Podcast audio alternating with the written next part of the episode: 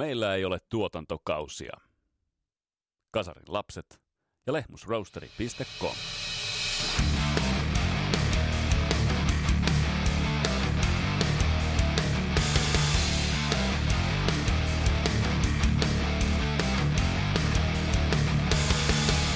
Ai ai ai, vaikeammaksi käy, vaikeammaksi käy. Tässä Kasarilaps podcastin jaksossa jatketaan meidän kasarivuoden vuosien rankkauksia. Ja tässä jaksossa käsittelyssä on vuosi 1980. Millainen se oli musan kannalta, julkaistujen levy, levyjen kannalta ja millainen isompi merkitys sillä oli. Tätä kaikkea pohditaan tässä jaksossa, plus uutinen. Mun nimi on Vesa Wienberg, tämä on Kasarilaps podcast. Tervetuloa matkaan mukaan.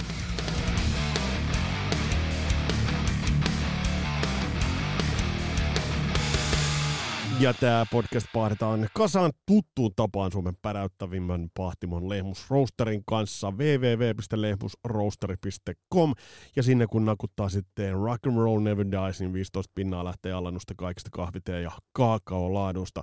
Ja hei Skippers Ampsin kanssa me, ja vahvistimien kautta ja myötävaikutuksella, myötävaikutuksella me rokataan. Käy tsekkaamassa. Muun muassa Instasta löytyy mielenkiintoista settiä. Oli itse vahvistin guru Matti taisi piipahtaa olla messullakin tuolla Saksan maalla, joten sielläkin oli, oli mielenkiintoista, mielenkiintoista kuvallista kerrontaa, mutta se löytyy kaikki Instasta. Mutta hei, olisi pienimuotoinen, pienimuotoinen uutinen teille.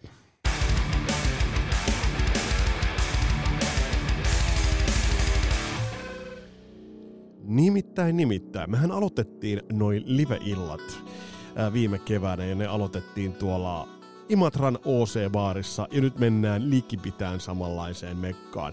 Nimittäin marraskuun alkuhaminoilla me kokoonnutaan Karhulassa ja siellä paikkana on Sam's Pub. Ja sapluun on sama. Vedetään vähän ha- äh, live-jaksoa siihen kärkeen ja sitten ähm, housebändi tulee ja tykittää sitten kasarimusaa ja kasarityylillä viimosen päälle. Ja tää tosiaan Samspub Karhula viides päivä marraskuuta. Laittakaa tää tiukasti kalentereihin. Eli, eli silloin järjestyksessään toinen Kasarilapset liveilta. Viides päivä marraskuuta 2022 Samspub Karhula.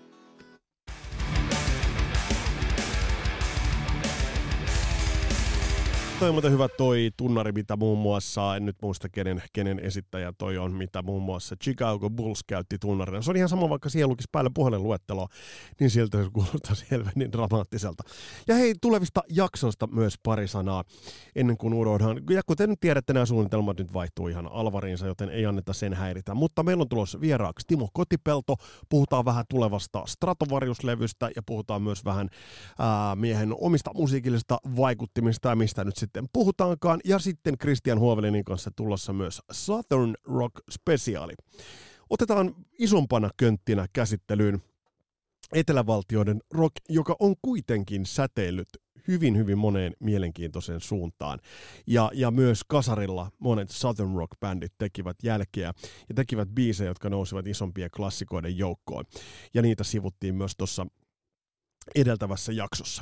Mutta nyt on aika mennä tämänkertaisen vuosikatsauksen pariin. Ja mä voin sanoa, että jälleen kerran tässä tapahtui se, että yhdessä hetkessä kaikki näyttää niin varmalta, ja sitten kun sä alat kairaamaan sitä vuotta, otat ottamaan sitä paremmin haltuun, kaikki muuttuu ihan yhtäkkiä. Ja nyt, nyt kun mä tuon tämän tässä, näitähän on vuosia on, on jo käsitelty, onko näitä, mitä näitä on, kaksi käsitelty vai kolme, no anyway, ää, niin taitaa olla kolmas, niin joka kerta nämä käy vaikeammaksi ja vaikeammaksi. Ja kun mä vuotta 80 käsittelin, niin, niin ää, mä en tälläkään hetkellä tiedä, onko tähän oikealla paikalla. Mutta yhtä kaikki, nämä nyt ei niitä absoluuttisia, äh, kaikki tässä podcastissa on absoluuttista ja mustavalkoista. Kyllä teidän pitäisi se tähän mennessä tietää. Mutta lähdetään käymään vähän läpi tuota vuotta 80 ja vähän puhumaan myös siitä, että mitä toi, millainen toi vuosi oli – kasari muihin vuosiin nähden, koska selkeitä, selkeitä erottavia tekijöitä löytyy vuodesta 80, joka avaston uuden ja uljaan vuosikymmenen. Ja toi on, mä myös muistan, kun tuo vuosikymmen avautui, mä nyt en muista, että miten uljalta se tuntui, mutta kuitenkin totta kai kun tultiin kasarille, niin paljon jätettiin taakse. Paljon oli musiikitekijöillä vielä taskussa ja repussaan, kun he tulivat tuohon vuosikymmenen vaihtavalle pysäkille ja menivät siitä sitten eteenpäin, mutta paljon tuli myös uutta. Ja tuttu tapaan otetaan vähän Bubbling Under-osastoa ja sitten rankataan top 10 ton vuoden kovimmat levyt. Tästä tulee, tästä tulee, tästä tulee melko vaikea talkoa.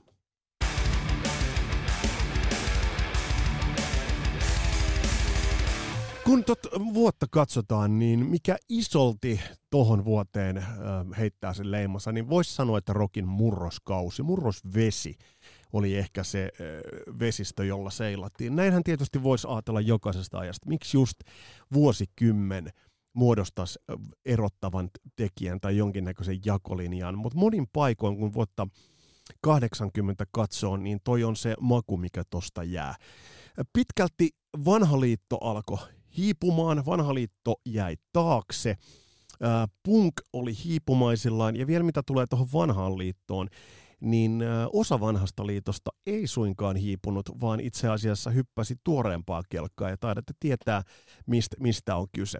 Öm, paljon oli uutta musiikillista genreä, me tiedetään, että totta kai New Wave of of British Heavy Metal nosti päätään, oli nostanut jo vähän aikaisemmin, mutta vuosi 80 oli itse asiassa ton iso läpilyönti. Mutta sitten ei pidä myöskään unohtaa tätä niin sanottua uutta aaltoa, tätä New Wave-vaikutteista musiikin tyyliä ja monia bändejä, jotka nousivat just nimenomaan esimerkiksi vuonna 80. Mainitaan vaikkapa nimiä Joy Division, The Cure, Echo and the Bunnymen, Devo, Talking Heads. eli toi toi myös paljon tuollaisen vähän niin kuin popin saralle toi yhtä sun toista vuosi 80. Ja mikä on mielenkiintoista, niin ehkä kun nyt on vertaa näihin muihin vuosiin 80-luvun vuosista, niin voisi ounastella ja voisi sellaisen arvion heittää, että määrällisesti vuonna 80 ainakin alkuvuosi käynnistyi erittäin hitaasti. Ja sikäli eh, loi sellaisen eh, oman, omanlaisensa leiman tolle vuodelle. Eli, eli vuosi lähti hitaasti liikkeelle. Mutta sitten kuitenkin, kun se vuosi eteni siitä, niin, niin kyllähän sitten niin kuin loppujen lopuksi vauhtiin päästiin. Mutta mm, tämän vuoden ehkä semmoinen yksi mielenkiintoinen – piirre on se, että tämän vuoden aikana julkaistiin yksittäisiä loistavia biisejä, joita mä en tuolle levylistalle nosta, mutta mut melkein tekisi mieli ihan maininnan arvoisesti ja heittääkin, ja heitänkin. heitänkin tuohon meidän Bubbling Under-listalle muutamia sellaisia biisejä, jotka vahvasti jättivät järkensä tolle vuodelle. Ja voin jo yllätys, yllätys yllätykseksi, monen teidän yllätykseksi sanoa, että, että erään mulle hyvin rakkaan bändin levy, joka ilmestyi vuonna 80, niin, niin se ei suinkaan löydy tuolta top 10 listalta. Tämä tulee yllättää teidät monet. Mä yllätyin, mä yllätyin tästä jopa itsekin, mutta se ei vaan mahtunut sille listalle. Ja tässä on paljon sellaisia, sellaisia levyjä, jotka eivät yksinkertaisesti vaan mahdu. Mutta hei, lähdetään niiden muutamien loistavien ää, vuonna, vuoden 80 biisien kautta.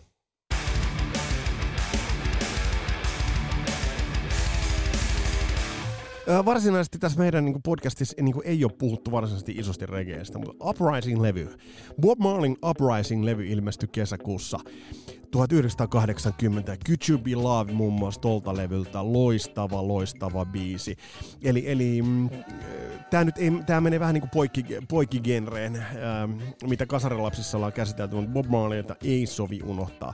Nyt en edes tarkalleen muista, missä vaiheessa mies kuoli. Varmastikin on aika pikapuolin tämän jälkeen. Could You Be Love on yksi isoista, isoista biiseistä ehdottomasti. Mutta sitten oli nyt toinenkin biisi, joka on pakko, pakko nostaa ehtaa ehtaa kasarisoundia. Fame, tällainen TV-sarja muistaakseni, oliko leffakin, Irene Karan, tämä tunnari, niin on yksi järeimpiä, järeimpiä kasaribiisejä, ja tämä on vuoden 80 saldoa niin ikään.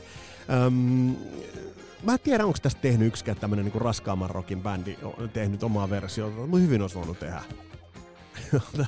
on tää vähän, on tää vähän koomista kamaa ihan siis niinku, ihan pikkasen sanottava. Mutta mut siis esimerkiksi se TV-sarja oli semmoinen, jonka mäkin muistan, että se oli erittäin kova e, ja semmoinen, mikä noteerattiin ja, ja mikä, mikä, mitä katsottiin ja, ja mikä tuli tutuksikin ää, tuona vuonna. Mutta loistava biisi.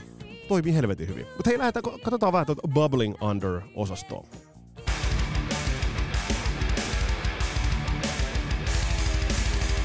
Jos lähdetään nyt ton, ton vuoden julkaisuista, niin Kiss julkaisi Unmasked-albumissa äh, 1980, ja kun vielä tarkastetaan 20. päivä toukokuuta.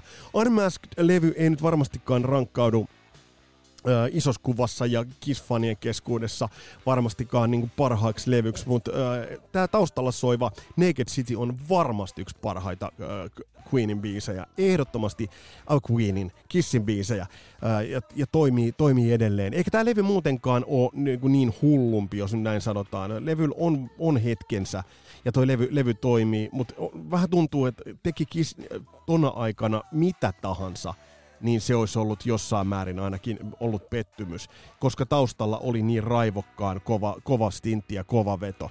Mutta tämä biisi, tää biisi on kerrassaan hieno ja ehkä, ehkä olisi jopa No en tiedä, olisiko se tehnyt eroa, jos olisi julkaistu sinkkuna, niin olisiko se tehnyt eroa. Mutta hei, oli, tuli, tuli, myös muita, muita isoja, ja, ja brittibändi, joka oli ehkä vähän vanhaa liittoa, Queen. Queen julkaisi ähm, uh, The Game-albuminsa. Ja Another One Bites the Dust, iso iso hitti Jenkeissä. Mä en tätä lähtenyt tuolle levylistalle nostamaan. Helvetin epätasainen levy.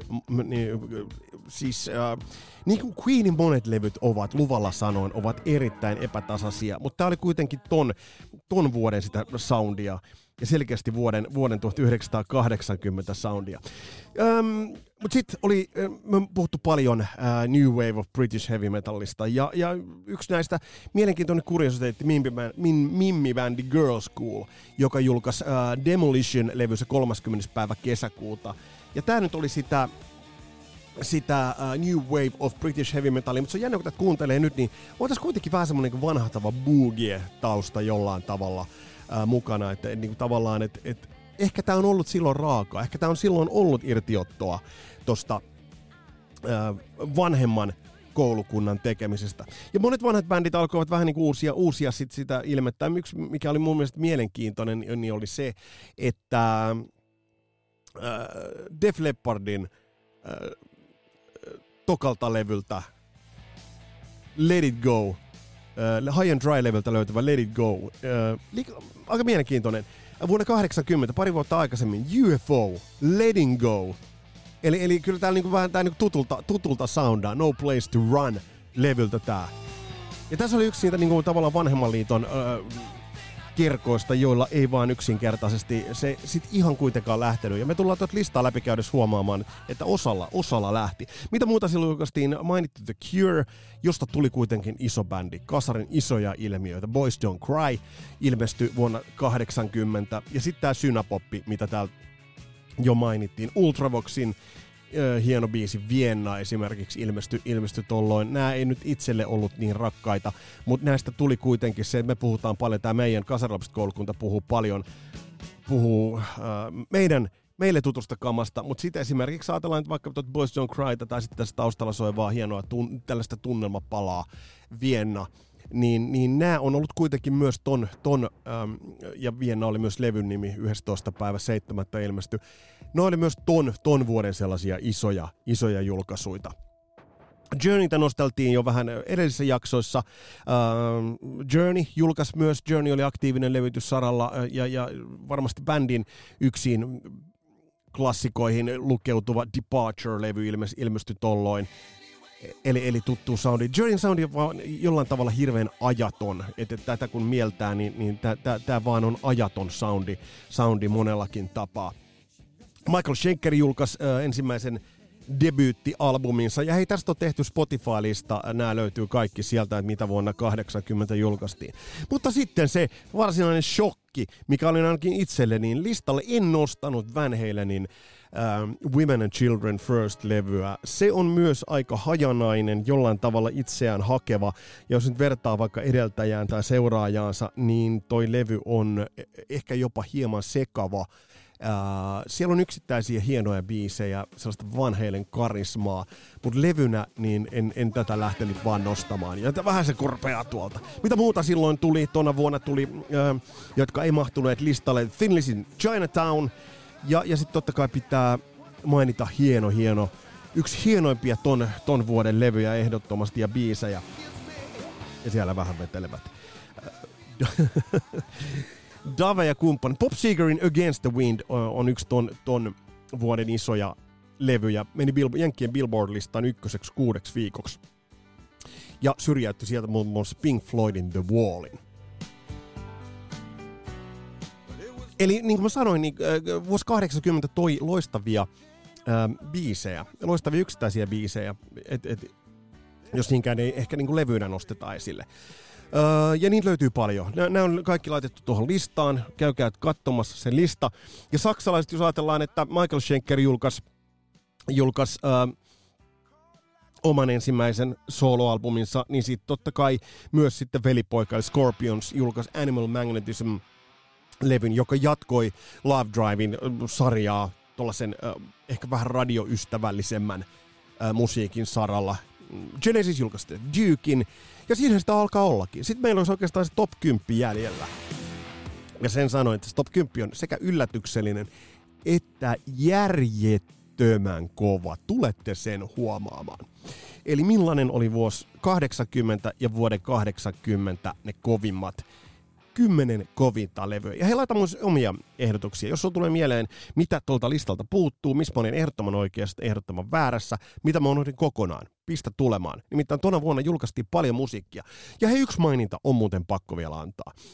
Työn sankarin palkinto menee ehdottomasti äh, vuoden 1980 osalta menee Saxonille. Bändi julkaisi ton vuoden aikana kaksi studioalbumia 5. päivä toukokuuta Wheels of Steel, ja kun tarkistetaan sitten tuolta kirjanpidosta, niin se löytyy, toinen levy löytyy ensimmäinen päivä syyskuuta, Strong Arm of the Law. Pari kuukauden välein bändi pukkaa ja pokerina kaksi levyä ulos. Toinen aika kovaa paskaa. Saxon.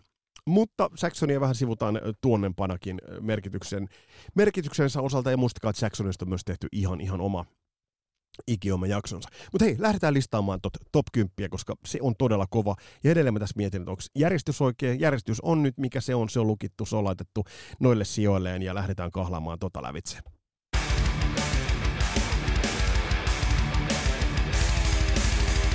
Lähdetään liikkeelle sieltä kymmenen. Ja tässä on bändi, joka on itse asiassa ansaitsee omankin jaksonsa ja se oma jakso tullaan tekemään. Jos bändi on myynyt noin 75 miljoonaa levyä maailmanlaajuisesti, niin, niin se kertoo jotain sen bändin merkityksellisyydestä. The Police julkaisi vuonna 1980 Zeniatta Mondatta nimisen levyn kolmas päivä lokakuuta. Ja tosiaan 75 miljoonaa myyttyä levyä kaikkinensa, kun nyt niputetaan tuot bändin uraa, niin on merkityksellistä. Bändi on niputtanut sekä listamenestystä että myös palkintoja. Niputti myös tällä levyllä sekä kriitikoiden rakkauden että myös ostavan yleisön rakkauden, että myös raatien rakkauden. Bändi voitti tällä levyllä muun muassa kaksi Grammyä. Äh, jos listamenestystä katsotaan äh, brittien äh, albumilistan ykköseksi, Billboard-listan vitoseksi. Bändi itse ei ollut tähän levyyn ö, kovinkaan tyytyvään. Bändi oli itse asiassa helvetin pettynyt. Ja, ja bändin soittajat totesivat, että tehtiin niin kovalla kiireellä, että kuvailevat sitä niin, että kun ään, levyn äänitykset päättyvät neljältä aamuyöllä, niin maailmankierto alkoi jo seuraavana aamuna. Tämän levyn merkityksellisyys on siinä, että tämä oli punkin ja sitten bändin kasarisoundi tuotannon nivelkohdassa. Tämä oikeastaan symbolisoi mun mielestä niin kuin aika hyvin oikeastaan tot koko vuotta 80, että semmoinen nivelkohta monellakin tapaa. Ja bändi alkoi tälle ottaa muun muassa kantaa, mutta sitten otti vähän kepeämpääkin soundia. Eli siellä kymmenen The Police ja Zeniatta Mondatta. Ootko yllättynyt?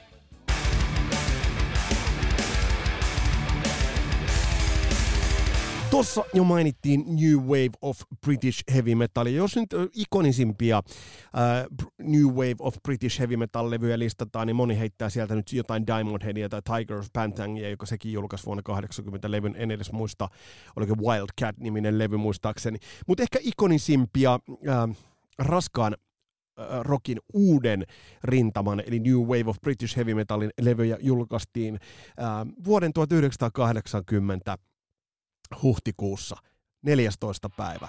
Ja kyseessä on totta kai Iron Maidenin debyytti levy. Vaikka Saxon saa pokkasikin tuossa Stahanovilaisen työnsankarin mitalin, niin tämä on ehkä kuitenkin monella tapaa se ikonisin New Wave of British Heavy Metal-levy.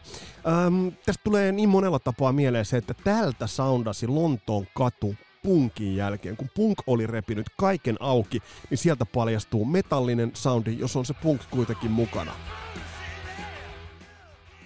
Tässä äh, bändillä oli poikkeukset, kun katsoo moneen muuhun New Wave of British Heavy Metal bändiin, niin, niin meidänillä oli toi managementti kondiksessa ja myös isot hartiat takanaan EMI. Äh, mutta tuotannollinen onnistuminen tähän nyt ei ollut vielä. Will Malonein tuotanto ei tässä vakuutta, mutta ei, jos nyt vertaa moneen aikalaisbändiin, tämä on silti kuitenkin aika hyvä soundinen. Ja se, mikä tämän le- levyn merkitys on, on mun mielestä suurin, on se, että tämä on helvetin määrätietoinen levy. 14. päivä huhtikuuta julkaistu levy. Oma linja on jo kuultavissa.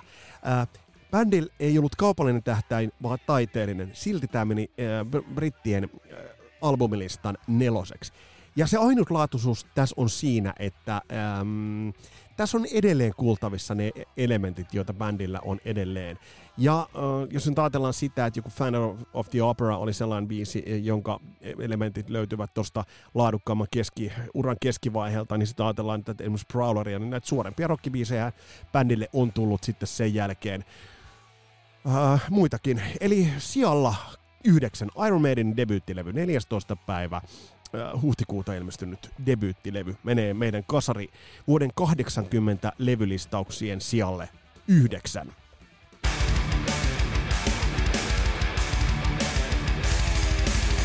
Ja se punk, ja se punk, ja se punk elää tässä nyt vahvasti vuodessa 80 ja huomaatte se kyllä varmasti tästä. Öm, siellä kahdeksan nostetaan levy, joka oikeastaan, jonka bändi on muodostunut sitten symboliksi legendaksi ja ikoniksi, mutta mitä se ei kuitenkaan tuossa vaiheessa vielä itse, niin kuin, ja minä se ei itseään pitänyt. Kahdeksas päivä marraskuuta ilmestyi Motherheadin Ace of Spades, joka päätti oikeastaan, voi sanoa, että sellaisen äh, kolmen S-levyn suoraan. Overkill Bomber ja sitten tämä Ace of Spades. Motorhead on, on oli elänyt sulassa sovussa punkin kanssa. Se ei, niin, mä voin kuvitella, että Lemmy ja kumppanit eivät olleet mitenkään, että jes, tuot tulee uusi tyylisuunta, hypätäänpä ton vaunun kyytiin ja sitten laitetaan toi lippu, lippu salkoon ja tuuletetaan. Bändi oli monella tapaa, mm, eli sulassa sovussa punkin kanssa.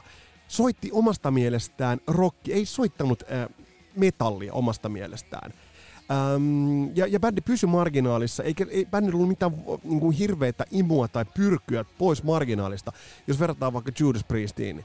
Niin tässä, tässä mielessä äh, bändi oli ehkä rehellisempi ja, ja jääräpäisempi siinä omassa linjassaan. Mutta sitten kun tarkastellaan, no otetaan nyt tämä Overkill, Bomber, Ace of Spades No Sleep Till Hammersmith, niin kyllähän tässä on niinku semmoinen speed trash metallin alkukivi. Et, et, et, et, tavallaan, että kyllähän tähän nojaa sitten niin kuin lukusat, lukusat levyt ja tyylisuunnat, joita tuleman pitäisi ja joita nyt tässäkin listauksessa on käsitelty ja tullaan käsittelemään. Tämä nimikappale on siitä hauskaa. Nyt, nyt tästä ei välttämättä kaikki Motorhead-fanit tykkää, mutta onhan tästä niinku tullut vähän bändin Afrika. Tämä on vähän sellainen niinku meemi. Tämä on enemmän itse asiassa kuin biisi. Tämä on ehkä, ähm, tämä on, tää on se Afrika. Ja sitten tavallaan, mitä nyt sanoisi, tämä on semmoinen uusi renesanssilevy, uusi renesanssibändi, että löytää jatkuvasti uudet sukupolvet, mutta löytävätkö he tämän musiikin vai sen tinkimättömän asenteen puolesta, onko siinä mitään väliä? Motorhead logo ikoni, symboli, merkitys musiikkiin suurempi, mutta onhan tämä helvetin tykkilevy. Siellä kahdeksan, Motorhead, Ace of Spades,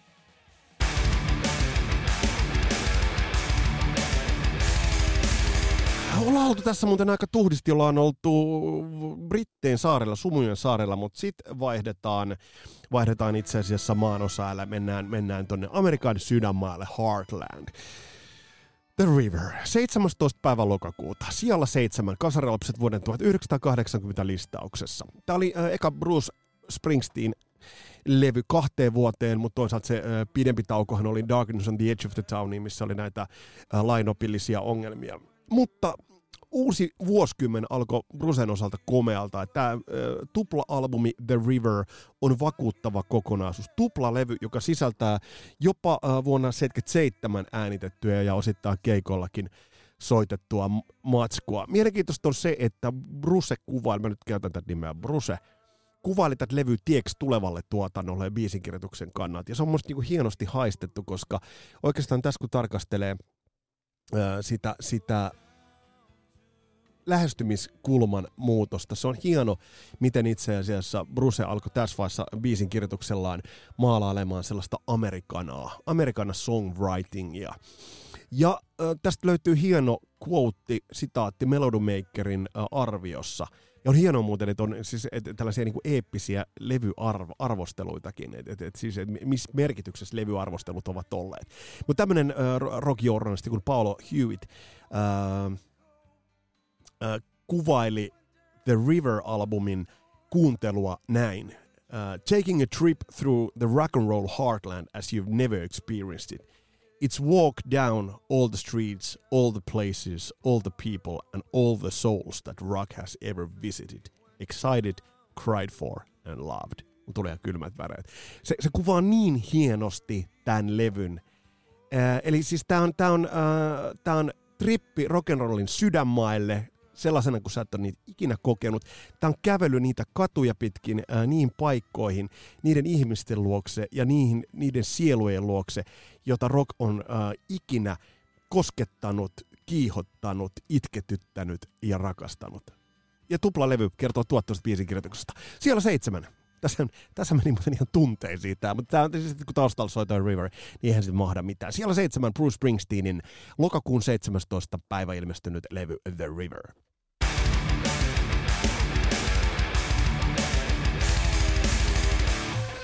Ja sitten mennään sijalle kuusi. Ja sijalle kuusi me otetaan meidän vanha tuttumme, vanha tuttumme, oliko vanhaa liittoa, oliko uutta liittoa, vaikea sanoa.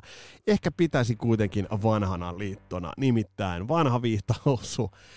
David Coverdale toi uuden kokoonpanonsa kansantietoisuuteen, uh, tai itse asiassa sehän on uusi vanha kokoonpano, eli siinä mielessä Radiant Willing-levy, joka ilmestyi 31.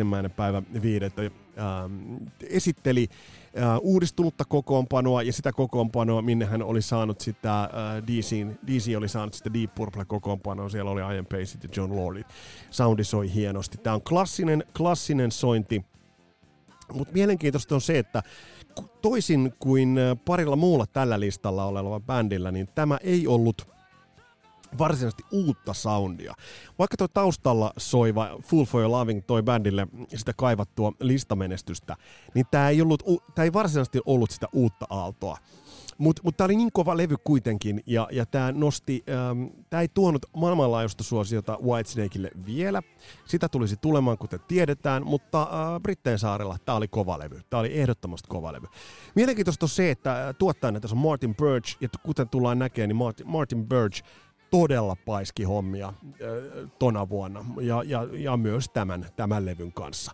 Tämä oli vahva avaus vuosikymmenelle äh, David Coverdalein osalta, mutta tämä jätti kyllä selvästi jotain kaiveruttamaan tonne mielen sopukkoihin. Tämä jäi kuitenkin äh, pohdituttamaan äh, pohdituttamaan, että et, et isompaakin olisi tarjolla. Ja varsinkin kun tullaan näkemään, että tuolla on noita vähän niin kuin DCin äh, ikätovereita, jopa nuorempia, jotka tulivat ja näyttivät, miten se homma tehdään. Mutta tämä siellä kuusi, uh, Whitesnake, uh, Ready and Willing, levy, joka ilmestyi 31.5. Mielenkiintoista muuten se on äänitetty Rich Farm Studios, Rusper and Central Recorders Studio and Sauna, London.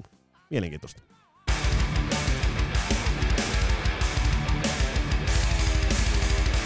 Kun siirrytään siellä viisi, niin siirrytään kasarin hienojen näiden rivalrien pariin. Ja tämä on yksi mielenkiintoisimmista. Nimittäin 25. päivä 4. ilmestyi levy, jota oltiin työstetty hyvin pitkään ja myös varmasti tietoisina kilpailusta ja kilpailuasetelmasta. 25. päivä ähm, huhtikuuta ilmestyi Black Sabbathin Heaven and Hell. Onko tämä Black Sabbathia? Tästä muun muassa Jack Wild on sanonut, että, että kun hän kuulee tätä, niin tämä on loistava, ää, mutta olisiko tämän pitänyt olla jo silloin Heaven and Hell. Mutta ää, ei oteta siihen kantaan. Kun mä mainitsin äsken tuosta Martin Birchin ruuhkaviikoista, niin kelatkaa sitä, että Martin Birch paisko kasaan ää, samaan aikaan osittain päällekkäin Black Sabbathin tätä Heaven and Hellia ja Whitesnakein Ready and Willingia, ja se on ihan kipeätä.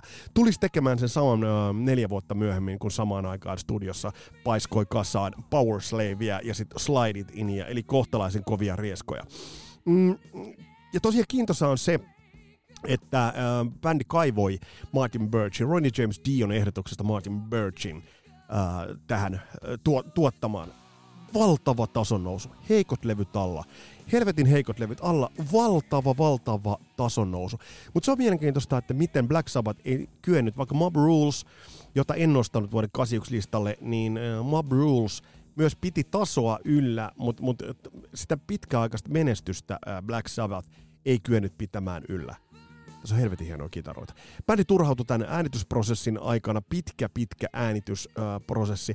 Ähm, Mutta sitten jos tarkastellaan tätä rivalrya nimenomaan, niin siinä missä äh, osilla Uh, me tullaan huono, no, mitä me nyt sitä salaamme, Randy Rhodes, Osilla oli Randy Rhodes, Black Sabbathilla um, oli sitten taas Ronnie James Dio. Mutta siinä missä Randy Rhodes toi kaupallista kiinnostavuutta ja valtavan biisinkirjoituspotentiaalin, niin uh, Black Sabbathin suunta ei ollut vastaavalla tavalla kaupallinen, mutta sitäkin metalliuskottavampi.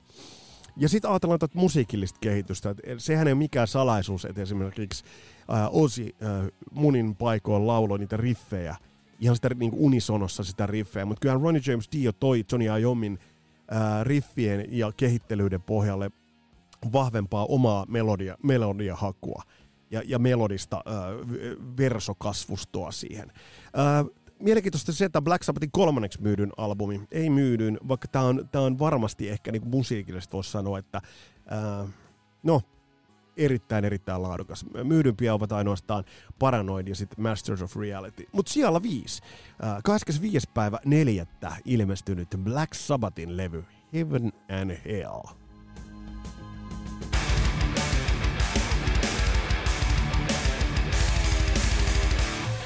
Siinä missä Black Sabbath laittoi rieskan ulos 25.4., niin entinen bändikaveri kiilaa tässä kohtaa edelle. Ozzy Osbournein Blizzard of Oz menee sijalle itse asiassa, kun tarkastellaan, se menee sijalle neljä. Vuoden 81 isoja, isoja levyjä. Varmasti kukaan ei osannut odottaa Osilta tätä levyä näin laadukkaana levynä. Ää, valtava hitti, varsinkin Pohjois-Amerikassa, kuusinkertaista platinaa, kaiken kaikkiaan neljä, neljä, nelinkertaista platinaa Jenkeissä. Ja mielenkiintoista on se, että tämä on itse tuotettu. Eli siinä, missä Ronnie James Dio sanoi bändikavereille, että hei, ottakaa, otetaan Martin Birch tuottajaksi, niin tässä kohtaa bändi Lee Gersley ja kumppanit ää, Bob Daisley ja kumppani tuottivat tämän itse. Tästähän piti tulla so, bändilevy, mutta sitten tästä tuli soololevy ja siihenhän sitten taas vaikutti, me tiedetään toi Arnettyn klaani, Don ja Sharon. Ja tämä on siinä mielessä mielenkiintoinen levy, että tämä vähän äh, vertautuu ton myyntinsä osalta ähm, seitsemän vuotta myöhemmin julkaistuun Def Leppardin Pyro, äh, Hysteriaan. Nimittäin tämä alkoi Jenkeissä vetämään vasta vuoden 81 puolella. Briteistä alkoi myymään heti, mutta Pohjois-Amerikassa vasta sit vuoden 81 puolella. Ja mitä tuohon Skabaa tulee, niin siinä missä Black Sabbath Camp otti ton Skaban vähän isimmin, niin Osi tiedosti ja tunsi olevansa suorassa kisassa entistä bändiään ää, vastaan. Kumpa tässä veti pidemmän korren, kyllä tässä niin isossa kuvassa, kun ottaa nyt ihan ton Patient Number 9 levynkin listamenestyksen huomioon, niin kyllähän tässä kohtaa kyllä tässä kohtaa vanha viittahousu Ozzy Osbourne on kyllä vetänyt pidemmän korren ja on vetänyt pidemmän korren hyvin, hyvin monen, monen, moneen muuhunkin bändiin verrattuna. Mutta meidän listauksessa 12. syyskuuta ilmestynyt Blizzard of Oz, Randy Rhodesin nerokkuutta All Over the Place menee sijalle neljä.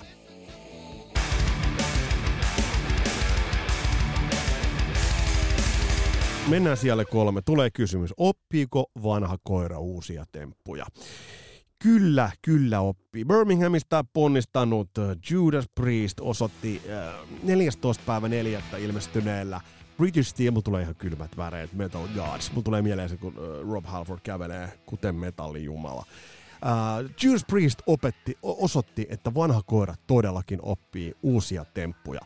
Vaikka jo edeltävän äh, hetkonen Killing Machinein aikana oltiin vähän jo samalla apajalla, sillä kaupallisella apajalla, niin tällä levyllä toi vietiin ihan uusiin ulottuvuuksiin. Tämä esitteli, tämä tuli New Wave of British Heavy Metal äh, hengessä, mutta ei mitenkään tavallaan se olisi hyödyntänyt sitä, vaan bändi latas järkyttävän kovan levyn, jossa oli vaikkapa nyt sitten Metal Godsin kaltaisia niin kuin metallin oikein arkkibiisejä, mutta sitten siellä oli Living After Midnight ja siellä oli Breaking the Law. Tällä levyllä on kaikki. Äh, Tämä yhdisti ensimmäistä kertaa, voidaan sanoa, kirkkaan pop-estetiikan näin pitkälle vietynä metalliin. Ja edelleen tuo kysymys.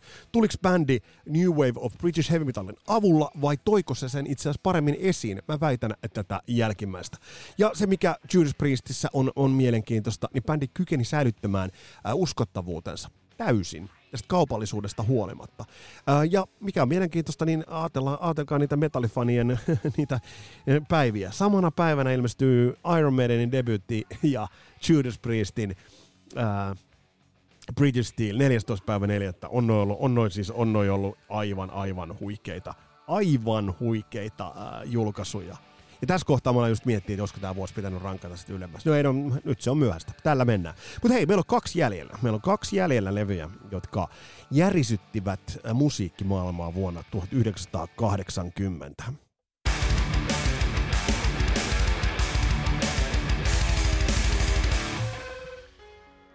Abban Super Trooper-levy ilmestyi kolmas päivä 11. Ja levyltä, äh, levyltä, levylle kuuluva biisi Winner Takes It All, jos muut kysytään, niin se on vuoden 80 hienoin biisi. Tämä on niin täydellinen pop-kappale. Tässä on draama, tässä on rakenne, tässä on melodiat. Ja jos tarkastellaan nyt tätä Super Trooper-levyä, jonka bändi, johon bändi reflektoi vahvasti omat henkilökohtaiset, siellä oli kuitenkin kahdesta pariskunnasta bändi muodostui, niin siellä toisille tuli ero, en nyt enää muista mitä A ja B alkuisia nimeä nyt, nyt olivatkaan. niin äh, äh, bändi latasi tämän kaiken tälle levylle. Bändi oli väsynyt rundaamiseen, 72 vuodesta aloittaneet kuitenkin Super Trooper-levy, tai biisi, nimibiisi vähän kritisoi tätä rundaamista. Super Trooper, mutta tarkoittaa isoa valon, valon heitintä. Tämä ei ollut varsinaisesti rock, mutta laulun kirjoituksessa on elementtejä, joita kasarin suuruudet tulisivat ja popin ylipäätään suuruudet tulisivat tulevina vuosina hyödyntämään. Klassinen arkiesimerkki ruotsalaisesta hienosta osa, osaamisesta. Jos tätä levy tarkastellaan, maailmanlaajuisesti tämä levy myi yli 8 miljoonaa kappaletta. Mutta nyt pidä tuolista kiinni. Jos ajatellaan Abban myyntilukuja kaiken kaikkiaan, niin arviot ovat epämääräiset, mutta mut, mut nämä löytyy useasta lähteestä. Abba on myynyt maailmanlaajuisesti 150 ja 385 miljoonan väliltä Eli, eli järkälemäinen. Ja tästä levyt löytyy myös Leijo, Lavon, Mia ja, ja, ja muuten. Et, et, siis vuoden 80 ehdottomasti isoja, isoimpia levyjä. Ei isoin, mutta isoimpia levyjä oli muun muassa Britteen saarten vuoden 80 eniten myynyt levy. Eli Abban Super Trooper. Hienoa ruotsalaista osaamista. Kolmas päivä marraskuuta. Mutta nyt kerrataan ja sitten käydään vähän listaa lävitte.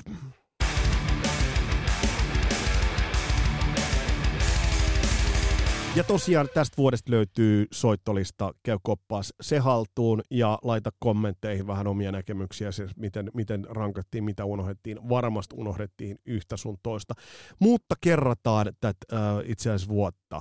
Siellä 10 po- The Police, Zeniatta Mondatta, siellä 9 Iron Maidenin debyytti, siellä 8 Motorheadin Ace of Spades, siellä 7 Bruce Springsteenin River, olisiko ton pitänyt ylempänä. Siellä 6 Whitesnakein Ready and Willing, siellä 5 Black Sabbathin Heaven and Hell, siellä 4 Ozzy Osbournein Blizzard of Oz, ja siellä 3 Judas Priestin British Steel, ja siellä 2 Abban Super Trooper, mutta on aika mennä siihen itse asiassa siihen levyyn, joka on vuoden 1980 kovin levy, ja te varmasti sen täs, tähän mennessä jo arvaatte. Nimittäin ei ole olemassa kuin yksi ainoa mahdollinen vaihtoehto. Kyllä, kyllä, kyllä. ACDC Back in Black. Pysähdytäänpä tämän levyn äärelle nyt hetkeksi. 21. päivä 7. julkaistu Back in Black. Tämä on levy, jonka bändi ensinnäkin teki hämmästyttävän nopealla aikataululla sen jälkeen, kun Bon Scott oli kuollut. murtuu jo ääni tässä liikutuksesta. Tämä levy määritti vuosikymmenen soundia ja sitä koko rock-levyn ihannetta ja estetiikkaa. Tämä oli bändin kaupallisen uran huipennus. Bändi ei ole ihan täysin kyennyt tätä toistamaan, mutta jos ajatellaan Razor's Edge ja muut, niin lähelle on tullut. Mutta tämä on tullut sellaisen aikaan, ja mä nyt edelleen muistutan siitä, että mikä tämä vuoden 80 se clue on. Se on se nivel. Se on se nivel-kohta. Tämä on yksi vuosikymmenen suurista levyistä. Tämä menee nyt, jos ajatellaan tätä vähän rokahtavampaa, niin tämä menee Thrillerin, Appetite for Destructionin, uh, Hysterian, Slippery and Wetin, uh, Master of Puppetsin uh, kanssa samaan laariin. Eli tämä on, on vuosikymmenen isoja, isoja levyjä, jossa on kaikki kohdallaan. Tässä on tuotannollinen olemus tuotu hyvin moderniksi. Et jos vertaa tätä esimerkiksi tuohon Whitesnakein, sinällään mainioon, mainioon Ready and Willing-levyyn, niin tällä levyllä on se koko tuotannollinen kirkkaus on ihan äärimmillään.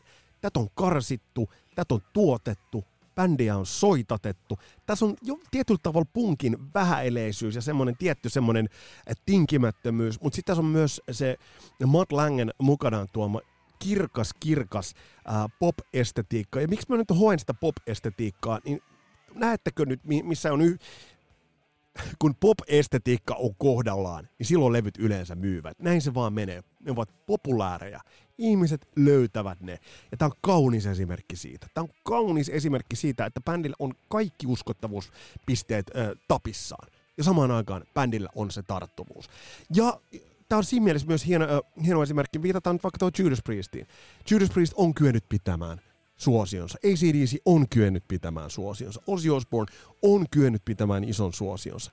Black Sabbathilla se hapuilu alkoi sen jälkeen, kun Ronnie James Dio lähti bändistä. Ollaan Born Againista ja näistä mitä mieltä tahansa. Whitesnake on hapuillut, mutta Whitesnake on kuitenkin löytänyt itsensä tietylle tasolle, että se nousee vähän, vähän ylemmäs. Bruce Springsteen, legenda. Motorheadista tuli legenda. Iron Maidenista tuli legenda. Police on legenda ja Abba on legenda. Olisiko tämän vuoden pitänyt olla korkeammalla? En tiedä. Se on myöstänyt. Mutta hei, tässä oli vuoden 80 listaus. Järjettömän kova vuosi. Järjettömän kova vuosi.